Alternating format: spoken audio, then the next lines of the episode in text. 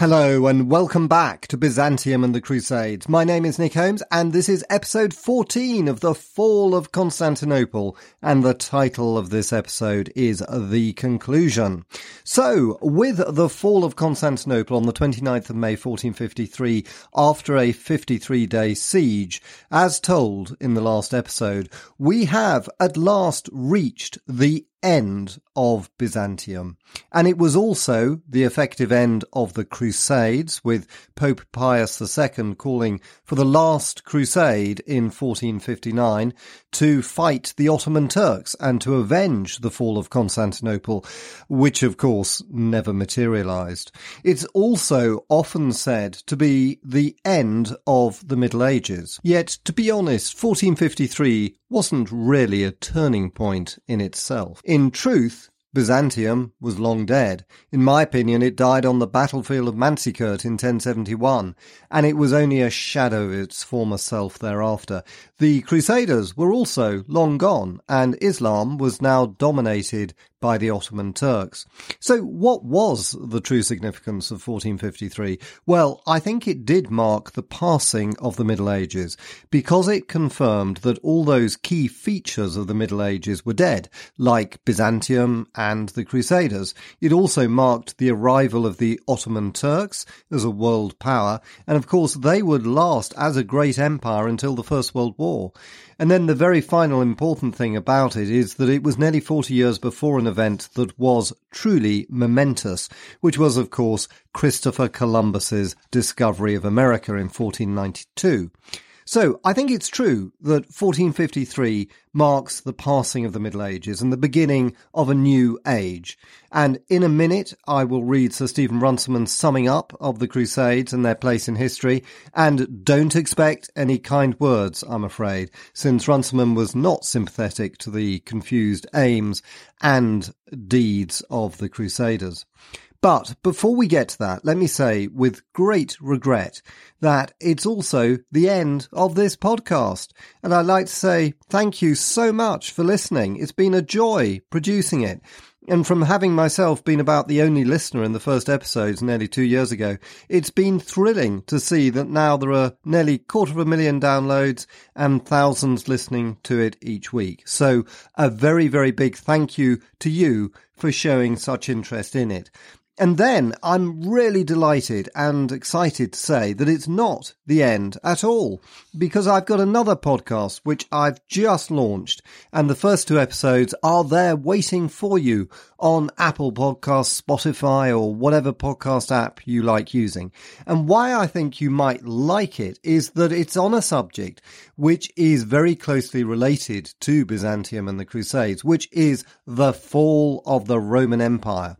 So just tap in The Fall of the Roman Empire in your podcast app searcher and you'll find it under my name, Nick Holmes, and you'll find it's in a very similar format to this podcast, and the subject matter is really very closely related to Byzantium and the Crusades, because it covers not just the fall of the Western Roman Empire, but also the establishment of the Byzantine Empire, the foundation of Christianity as the Roman religion, and also the birth and rise of Islam. So all the key ingredients of the Crusades, and it's really a much, much bigger subject than the Crusades. And to give you a flavour of what it's about, I'll play you a short extract right now.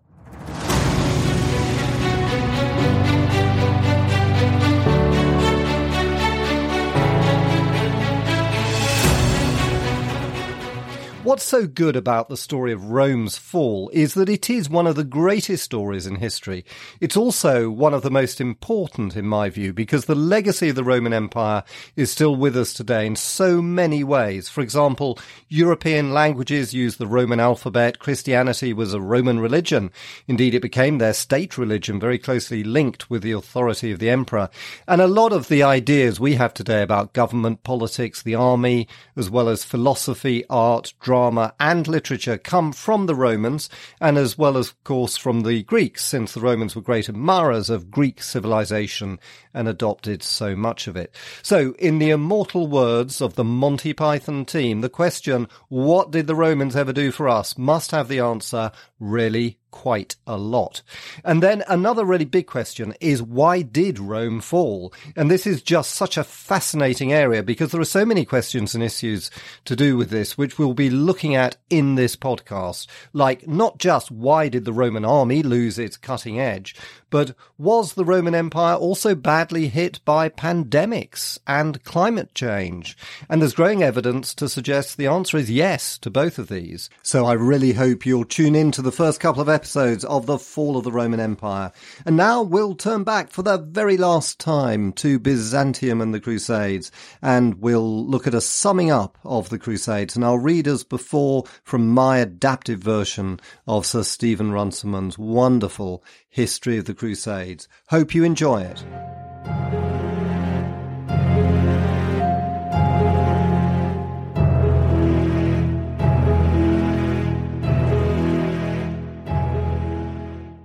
The Crusades were originally launched to save Byzantium from the Muslims. When they ended, the whole of Byzantium was under Muslim rule.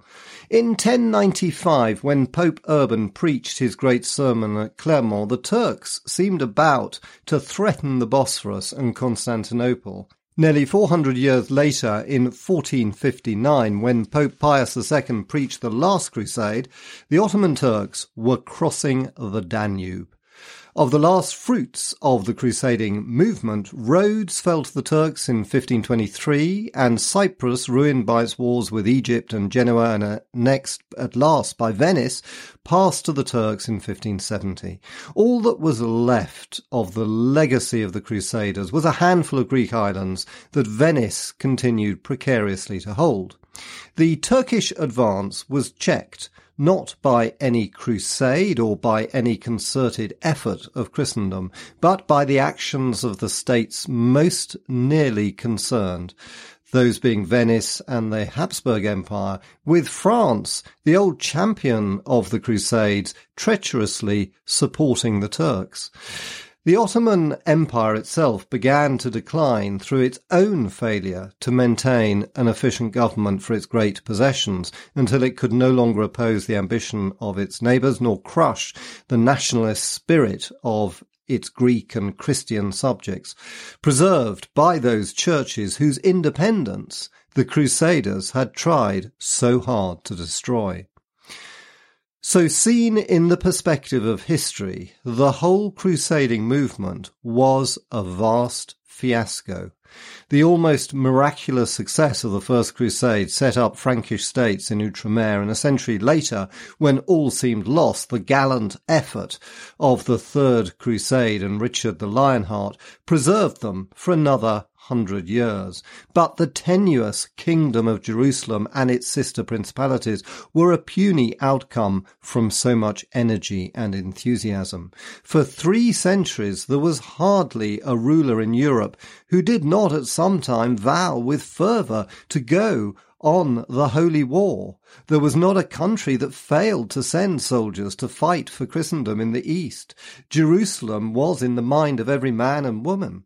Yet the efforts to hold or to recapture the Holy City met with complete failure, nor did these efforts have the effect on the general history of Western Europe that might have been expected from them. The era of the Crusades is certainly one of the most important in the history of Western civilization.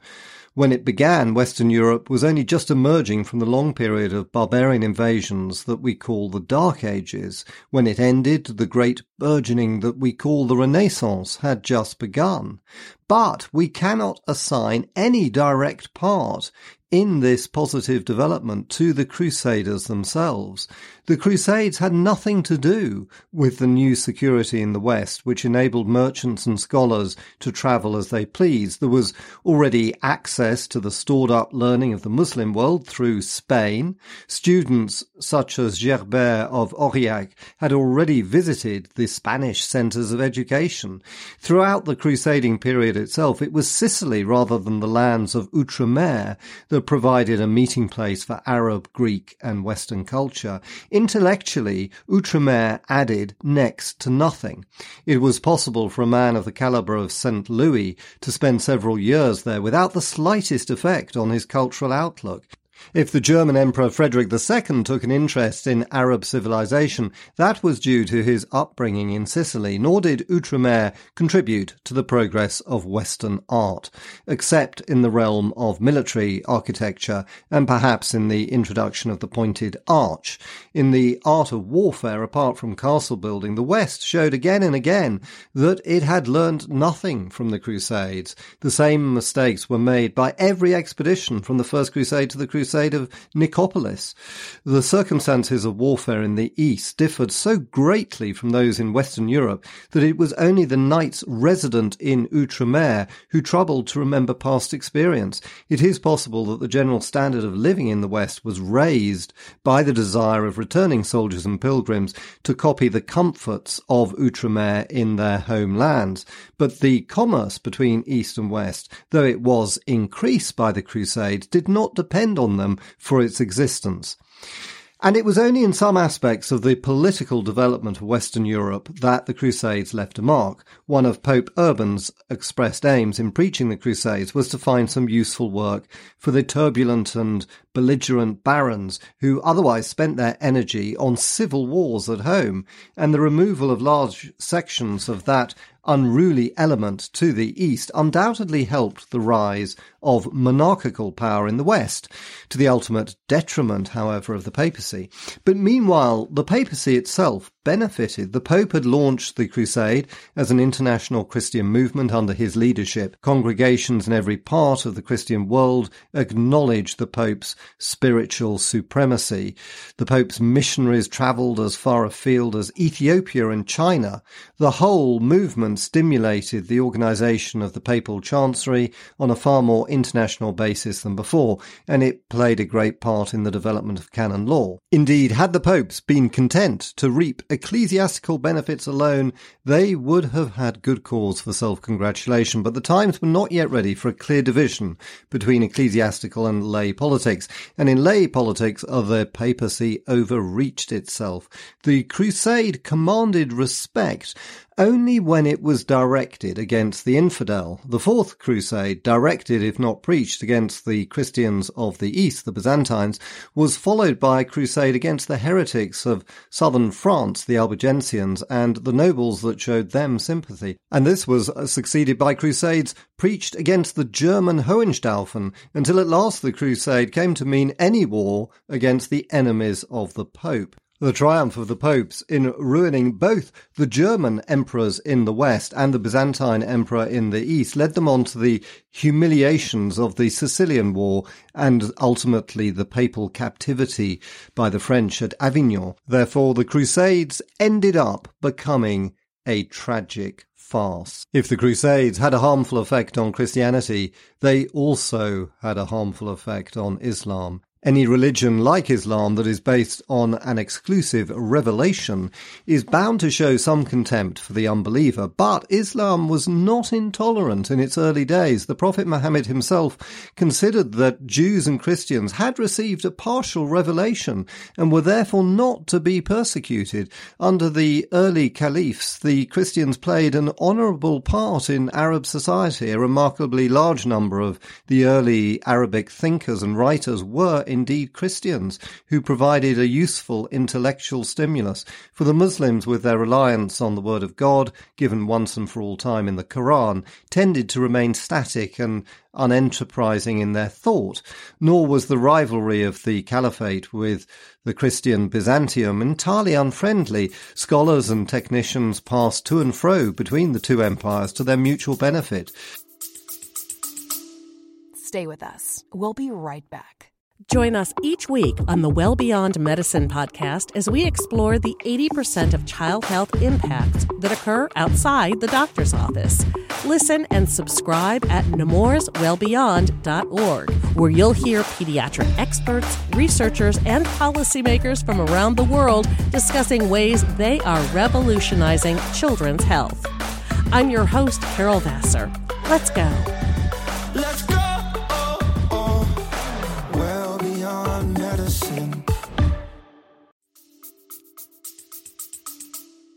The Crusades begun by the Franks ruined these good relations. The savage intolerance shown by the Crusaders was answered by growing intolerance from the Muslims. The appealing humanity of Saladin and his family proved all too rare in the Muslim world. By the time of the Mamluks, the Muslims were as narrowly focused on hatred as the Franks. Their Christian subjects were among the first to suffer from it. They never recovered their old easy acquaintanceship with their Muslim neighbours and masters. Their own intellectual life faded away, and with it the widening influence that it had upon Islam. But the harm done by the Crusades to Islam was small in comparison with that done to Byzantium and the Eastern Christians. Pope Urban II had bidden the Crusaders go forth that they might rescue Byzantium. It was a strange rescue, for when the work was over, Byzantium lay under infidel domination, and the Crusaders themselves had done all that they could to prevent Byzantium's recovery. When the Crusaders set themselves up in the East, they treated their Christian subjects no better than the Islamic Caliph had done before them. Indeed, they were sterner, for they interfered in the religious practices of the local churches. When they were ejected by the Muslims, they left the local Christians unprotected to bear the wrath of their Muslim conquerors. It is true that the native Christians themselves earned a fuller measure of this Islamic wrath by their desperate belief that the Mongols would give them the lasting freedom that they had not obtained from the Franks. Their penalty was severe and complete, weighed down by cruel restrictions and humiliations. They dwindled into unimportance. Even their land was punished. The lovely Syrian coastline was ravaged and left desolate. The holy city of Jerusalem itself sank neglected into a long, untranquil decline. As for the Crusaders themselves, they found their failures inexplicable. They were fighting, so they thought, for the cause of the Almighty, and if faith and logic were correct, that cause should have triumphed. In the first flush of success of the First Crusade, they entitled their chronicles the Gesta Dei per Francos, God's work done by the hand of the Franks. But after the First Crusade, there followed a long train of disasters, and even the victories of the Third Crusade were incomplete and unsure. There were evil forces, they thought, which thwarted God's work. At first, the blame could be laid on Byzantium, on the schismatic Byzantine emperor and his ungodly people, who refused to recognize the divine mission of the Crusaders. But after the Fourth Crusade, that excuse could no longer be maintained. And yet things went steadily worse for the Crusaders. Moralist preachers might claim that God was angry with his warriors because of their sins. But as an explanation, this too collapsed when Saint Louis, the King of France, led his army into one of the greatest disasters that the Crusaders had ever known. For Saint Louis was a man whom the medieval world believed to be without sin. In fact, it was not so much wickedness as stupidity that ruined the Crusades. Yet such is human nature that a man will admit far more readily to being a sinner than a fool. No one amongst the Crusaders would admit that their real crimes were a willful and narrow ignorance and an irresponsible lack of forethought. The chief motive that impelled the Christian armies eastward was faith, but the sincerity and simplicity of their faith led them into pitfalls. It carried them through incredible hardships to victory on the First Crusade, whose success seemed miraculous. The Crusaders therefore expected that miracles would continue to save them. When difficulties arose, their confidence made them foolhardy, and even to the end, such as at Nicopolis and as at Antioch, they were certain that they would receive divine support. Again, their faith, by its very simplicity, made them intolerant. Their God was a jealous God. They could never conceive it possible that the God of Islam might have the same power. The colonists settled in Outremer might reach a wider view, but the soldiers from the West came to fight for the Christian God, and to them, anyone who showed tolerance to the Muslims was a traitor. Even those that worshipped the Christian God in a different ritual were suspect and deplored. This genuine faith was often combined with unashamed greed. Few Christians have ever thought it incongruous to combine God's work with the acquisition of material advantages. They believed that it was right that the soldiers of God should extract territory and wealth from the Muslims. It was justifiable to rob the heretic and the schismatic also. Worldly ambitions helped to produce the gallant adventurousness on which much of the early success of the Crusades was based. But greed and the lust for power are dangerous masters. They breed impatience, for man's life is short and he needs quick results. They breed jealousy and disloyalty, for offices and possessions are limited and it is impossible to satisfy every claimant. There was a constant feud between the Franks already established in the East and those that came out to fight the Muslims and to seek their fortune.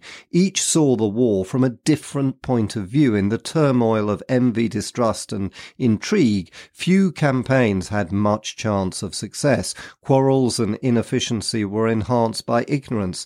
The colonists slowly adapted themselves to the ways and the climate of the Levant. They began to learn how their enemies fought and how to make friends with them. But the newly come crusader found himself in an utterly unfamiliar world, and he was usually too proud to admit his limitations. He disliked his cousins of Outremer and would not listen to them, so expedition after expedition made the same mistakes and reached the same sorry end. Powerful and intelligent leadership might have saved the Crusaders, but the feudal background from which they were drawn made it difficult for a leader to be accepted. The Crusades were the Pope's work, but papal legates were seldom good generals. Perhaps surprisingly, there were in fact many able men amongst the kings of Jerusalem, but they had little authority over their own subjects and none over their visiting allies. The military orders, who provided the finest and most experienced soldiers, were independent and jealous of each other. National armies led by a king seemed at one time to offer a better weapon, but though King Richard the Lionheart of England, who was a soldier of genius, was one of the few successful commanders amongst the Crusaders, the other royal expeditions were without exception disastrous. It was difficult for any monarch to go campaigning for long in lands so far away from his own. Richard the Lionheart's and Saint Louis's stays in the East were made at the expense of the welfare of England and France. The financial cost in particular was appallingly high. The Italian cities could make the Crusades a profitable business, and independent nobles who hoped to found estates or to marry heiresses in Outremer might find their investment returned. But to send the royal army overseas was a costly undertaking with very little hope of material compensation. Special taxes had to be raised throughout the kingdom. It was not surprising that practical-minded kings such as Philip IV of France preferred to raise the taxes for a crusade and then to stay at home. In summary, the story of the Crusades is a tragic tale. Seldom in history has there been so much courage and yet so little honour, so much devotion and yet so little understanding.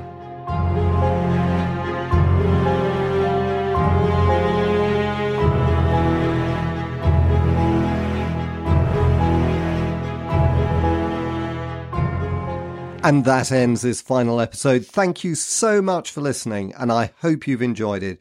But it's not goodbye, because I hope you'll now tune into my new podcast called The Fall of the Roman Empire. So I will end by saying, hope to see you next time.